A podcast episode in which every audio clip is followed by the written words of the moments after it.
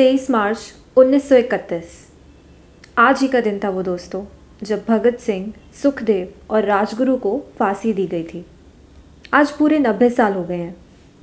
लेकिन एक सवाल है जो आज तक कई लोगों के मन में चला आ रहा है, आखिर गांधी जी ने भगत सिंह, सुखदेव और राजगुरु की फांसी क्यों नहीं रुकवाई थी?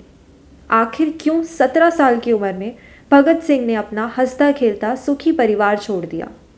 वो क्या कारण था जिसने उन्हें एक ब्रिटिश ऑफिसर का मर्डर करने पर मजबूर कर दिया था, और आखिर किसकी वजह से उनको फांसी की सज़ा हुई? इन सब सवालों का जवाब जानेंगे हम आज के एपिसोड में।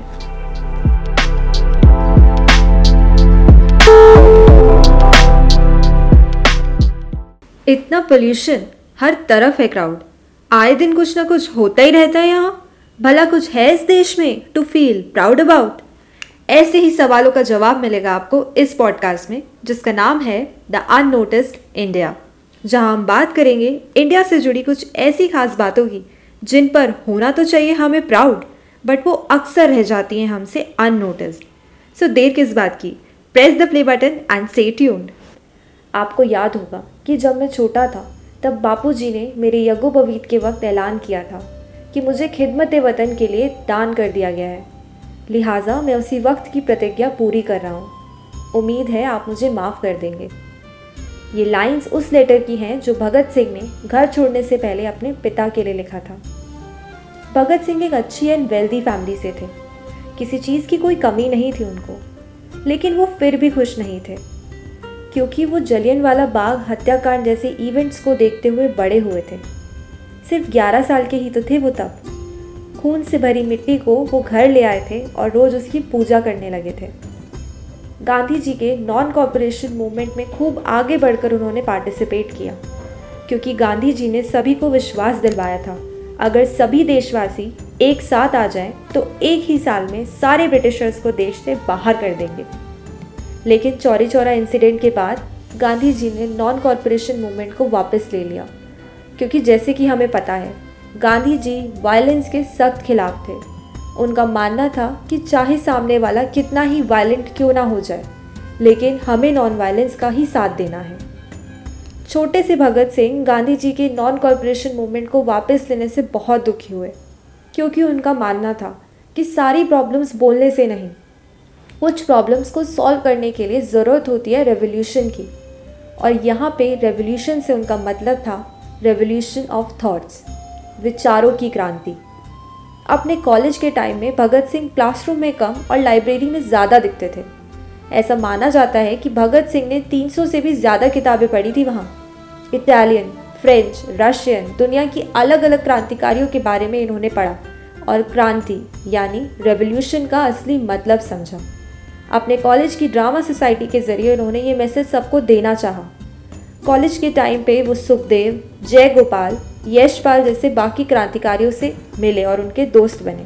अब जैसे कि हर फैमिली में होता था, उनके पिता भी अब उनकी शादी करवाना चाहते थे, लेकिन भगत सिंह का तो बस यही मानना था कि अगर गुलाम भारत में उनकी शादी किसी से होगी तो वो बस फांसी से ही होगी।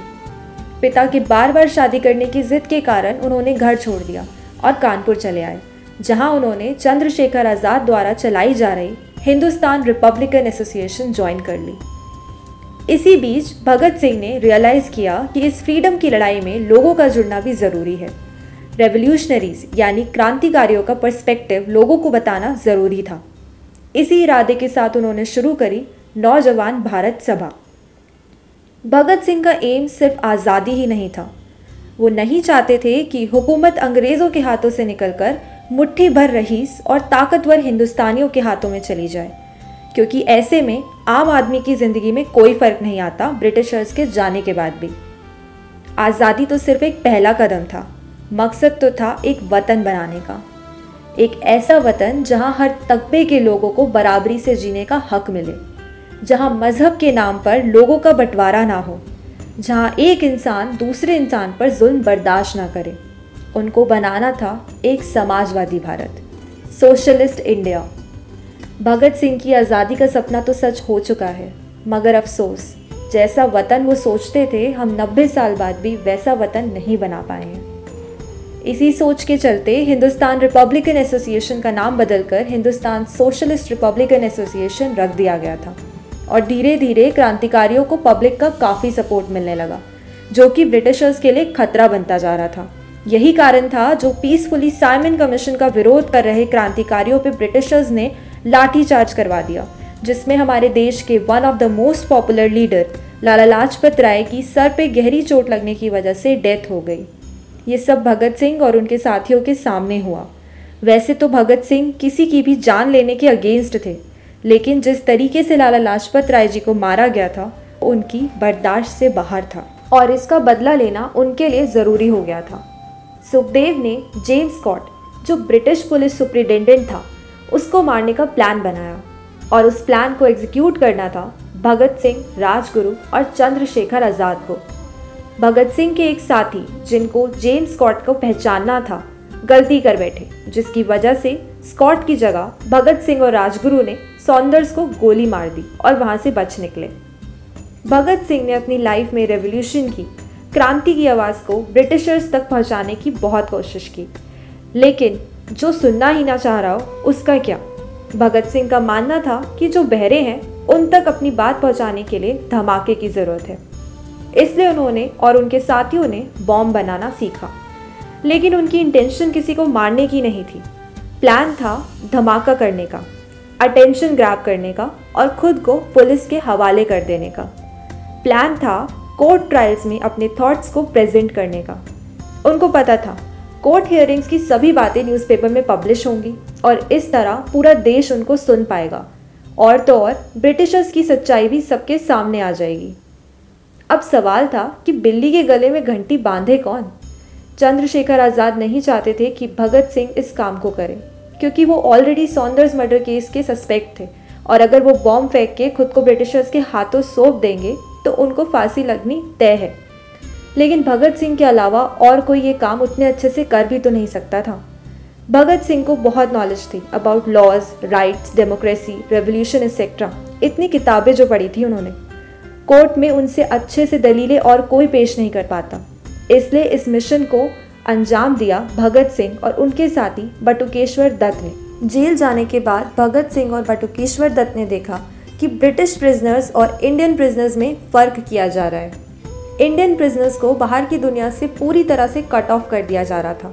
ना न्यूज़पेपर देते थे पढ़ने के लिए, ना ही कोई किताबें, ना खाने लायक खाना मिलता था और ना ही पहनने लायक कपड़े। इन सब का विरोध करते हुए भगत सिंह और बटुकेश्वर दत्त ने शुरू करी हंगर स्ट्राइक, जो कि पूरे 116 दिन चली।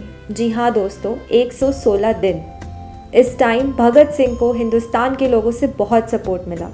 माना जाता है कि भगत सिंह की पॉपुलैरिटी गांधी जी के बराबर हो गई थी इस टाइम पर, और ब्रिटिशर्स के लिए दिक्कत और बढ़ गई थी। कांग्रेस पार्टी के कुछ मेंबर्स भी भगत सिंह के सपोर्ट में खड़े हो गए थे। माना जाता है कि कांग्रेस का एम, जो डोमिनियन स्टेटस से फुल इंडिपेंडेंस का कर दिया गया था, उसमें भगत सिंह का काफ़ी बड़ा रोल था। अंग्रेज़ी हुकूमत को समझ आने लगा था कि अदालत के ज़रिए भगत सिंह पूरे देश में जागरूकता फैला रहे हैं। इसी बीच भगत सिंह के सभी साथियों को अरेस्ट कर लिया गया और खूब मार पिटाई की धमकाया गया। भगत सिंह को फांसी सॉन्डर्स मर्डर केस में ही हो सकती थी, क्योंकि असेंबली में बॉम्ब फेंकने से ना किसी को कोई चोट आई थी और ना ही किसी को चोट पहुंचाने का उसमें इंटेंशन था। और आखिरकार ब्रिटिशर्स को उनका विटनेस मिल ही गया, जो कि और कोई नहीं बल्कि भगत सिंह का साथी, उनके कॉलेज टाइम का दोस्त जयगोपाल था। जयगोपाल ने भगत सिंह, सुखदेव, राजगुरु और चंद्रशेखर आज़ाद के अगेंस्ट कोर्ट में गवाही दे दी। चंद्रशेखर आज़ाद तो पुलिस के हाथ नहीं आ पाए, अरेस्ट होने से बेहतर उन्होंने खुद को गोली मार देना समझा। लेकिन अब तक भगत सिंह, सुखदेव और राजगुरु को फांसी की सज़ा सुना दी गई थी। देश भर से लाखों पिटिशन साइन की गई थी, कुछ तो खून से भी साइन की गई थी। पूरे देश की बस एक ही मांग थी, भगत सिंह, सुखदेव और राजगुरु की फांसी रुकवाना। और लास्ट होप थी गांधी जी से। गांधी जी की लॉर्ड इरविन के साथ एक मीटिंग होनी थी। बेसिकली एक समझौता था। गांधी जी ने कुछ शर्तें रखी थी, जो अगर लॉर्ड इरविन मान जाते तब Gandhi ji second round table conference attend करते, जिसमें हमारी कंट्री का इंडिपेंडेंस डिसाइड होना था। इरविन ने गांधी जी की सभी शर्तें मान ली, लेकिन भगत सिंह, राजगुरु और सुखदेव की फांसी की सज़ा माफ़ नहीं की। हालांकि बाकी पॉलिटिकल प्रिजनर्स को जेल से फ्री करने की मांग मान ली गई थी। भगत सिंह, सुखदेव और राजगुरु को ये कह के नहीं माफ़ किया गया कि वो वायलेंस में इन्वॉल्व थे, उन्होंने मर्डर किया था। और गांधी जी वायलेंस के किस कदर अगेंस्ट रहे हैं अपनी पूरी लाइफ में, ये आप सभी जानते हैं। लेकिन ब्रिटिशर्स को अब भी चैन नहीं पड़ा था, वो अभी भी डरे हुए थे। तभी तो जो फांसी 24 मार्च को सुबह होनी थी, वो चुपके से 23 मार्च को शाम को दे दी गई। गांधी जी का ये फैसला सही था या गलत, यह आपकी आइडियोलॉजी पे डिपेंड करता है। ऑल्दो भगत सिंह और गांधी जी का सपना एक ही था, आज़ाद भारत, समाजवादी भारत। डिफरेंस था तो उनके तरीकों में। फांसी रुकवाई जा सकती थी या नहीं, इस पे आज तक डिबेट जारी है, लेकिन हम उसकी बात नहीं करते जिसकी गवाही की वजह से उन तीनों को फांसी हुई। भगत सिंह के तरीके से आप सहमत करें या ना करें, लेकिन उनके देश के लिए किए गए बलिदान से कोई इनकार नहीं कर सकता। आज का ये एपिसोड मैं ट्रिब्यूट करती हूँ भगत सिंह और उनके साथियों को।